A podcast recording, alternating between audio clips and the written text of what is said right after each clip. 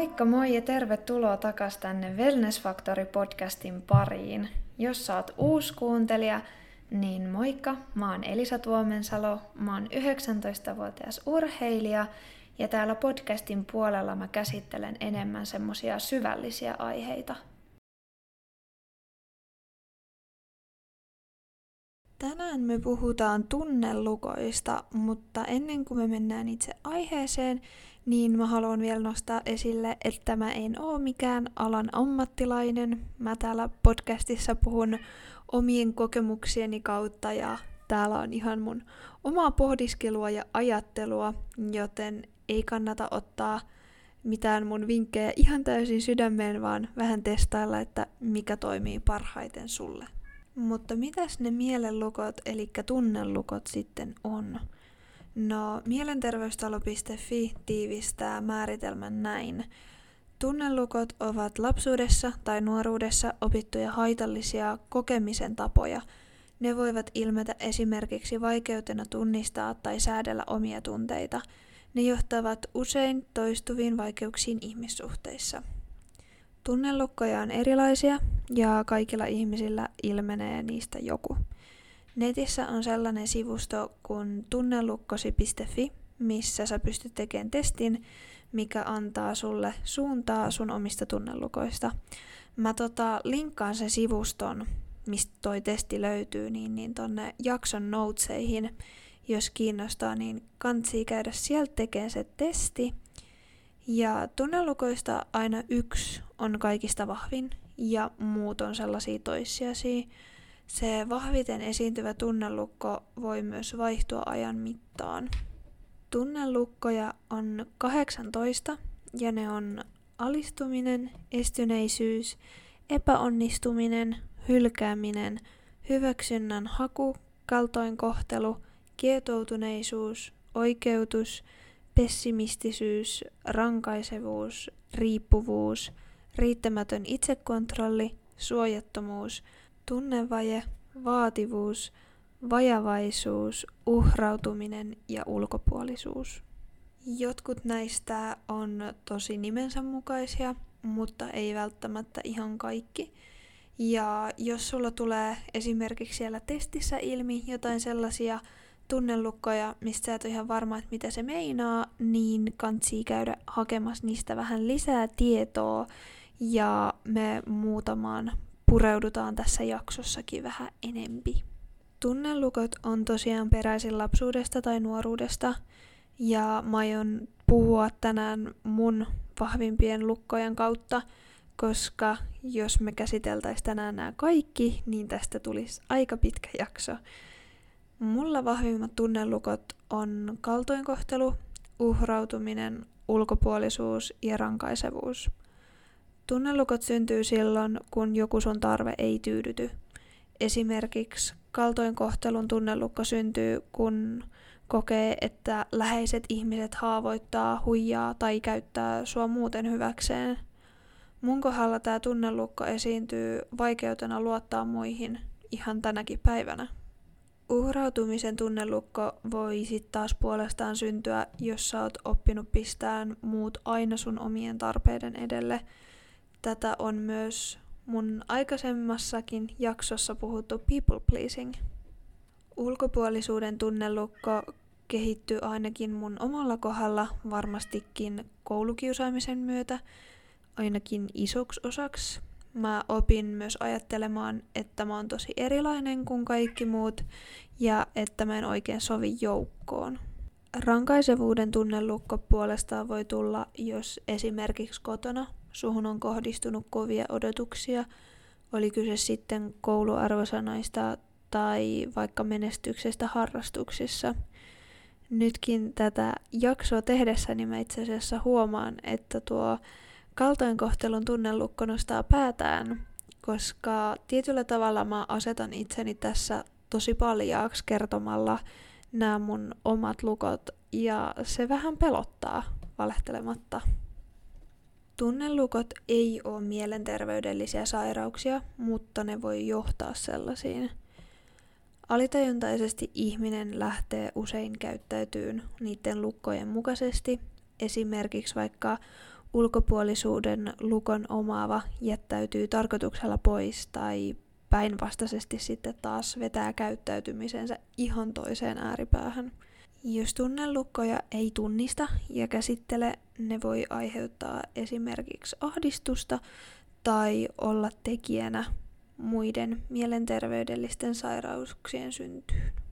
Se, että lähtee työstään omia tunnelukkoja, auttaa tunnistaan ja tyydyttään omia tarpeita. Lukkojen avaaminen auttaa myös ihmissuhteissa ja itsensä hyväksymisessä. Esimerkkinä vaikka mun oma kokemus. Mulla ei oo kuin yksi kaveri mun lapsuusajoilta, ja silloinkin mun kaverisuhteet oli tosi sellaisia, että nämä niin sanotut kaverit myös kiusas mua aika paljon. Jätti ulkopuolelle, haukkuu, mitä milloinkin keksi. Mä opin ajattelemaan, että mä oon tosi erilainen kuin muut ja jonkin sortin kummajainen. Mun oli tosi vaikea löytää kavereita, ketkä esimerkiksi ajatteli samoilla tavoilla tai kenen arvot kohtas mun omat. Toki nyt lapsena mä en osannut edes ajatella arvoja arvoina. Mä vaan huomasin, että joidenkin oman ikäisten kanssa ei leikit oikein suju, koska ajatellaan niin eri tavalla siitä, mikä on oikein ja mikä on väärin. Tämä ulkopuolisuuden lukko on mulla mukana edelleen. Uusissa ihmisryhmissä mä oon yleensä aika hiljainen ja avaan suutani vasta sitten, kun ympärillä on vähän vähemmän porukkaa. Mä en myöskään oikein odota koskaan löytäväni uusia kavereita, koska mä helposti ajattelen, etten oo jollakin tapaa samalla aaltopituudella ehkä muiden kanssa. Tai että mua on tosi vaikea ymmärtää.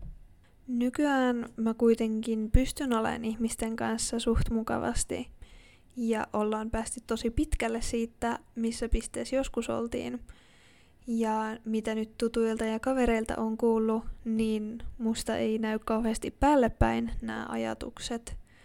Mä työstän myös aktiivisesti sitä, etten mä jatkuvasti yritä päästä toisten ajatuksiin käsiksi, koska se nyt vaan ei ole mahdollista.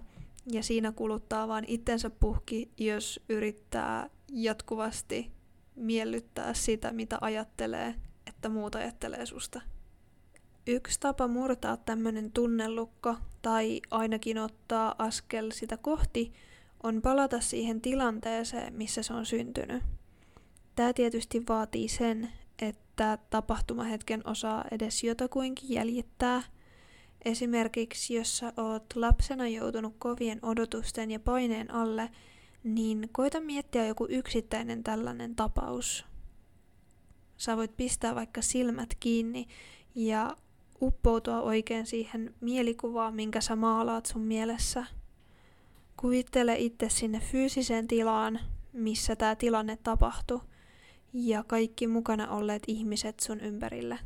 Sitten pyri palaan tohon tilanteeseen lapsena, minä sä koit sen alun perinkin. Huomioi, mitä sun ympärillä tapahtuu, miten ihmiset käyttäytyy ja miltä susta tuntuu. Mikä oli se hetki, jolloin sun tarpeet sivuutettiin. Miten sä reagoit tässä tilanteessa ja miten saisit halunnut reagoida? Mitä tuntemuksia tämä herättää sussa nyt?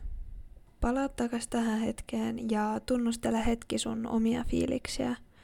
Ootko sä ehkä vihanen, surullinen, turhautunut tai jotain muuta? Ja kehen nämä tunteet kohdistuu? saattaa myös helpottaa prosessia, jossa kirjaat näitä ylös, koska seuraava vaihe on lähteä purkaan näitä kokemuksia vaihe vaiheelta. Pyri käsittelemään nämä sun lapsuudessa patoutuneet tunteet ja sitten päästään irti. Uskalla myös haastaa sun omaa ajattelumallia, jos sä oot tottunut ajatteleen, että sä oot ihan kelvoton ja tuut joka tapauksessa suoriutuu muita huonommin, eli kärsit epäonnistumisen tunnelukosta, niin koita katsoa asioita toiselta kantilta. Se, että sä jatkuvasti ajattelet epäonnistuvas, ei tarkoita, että niin tapahtuu.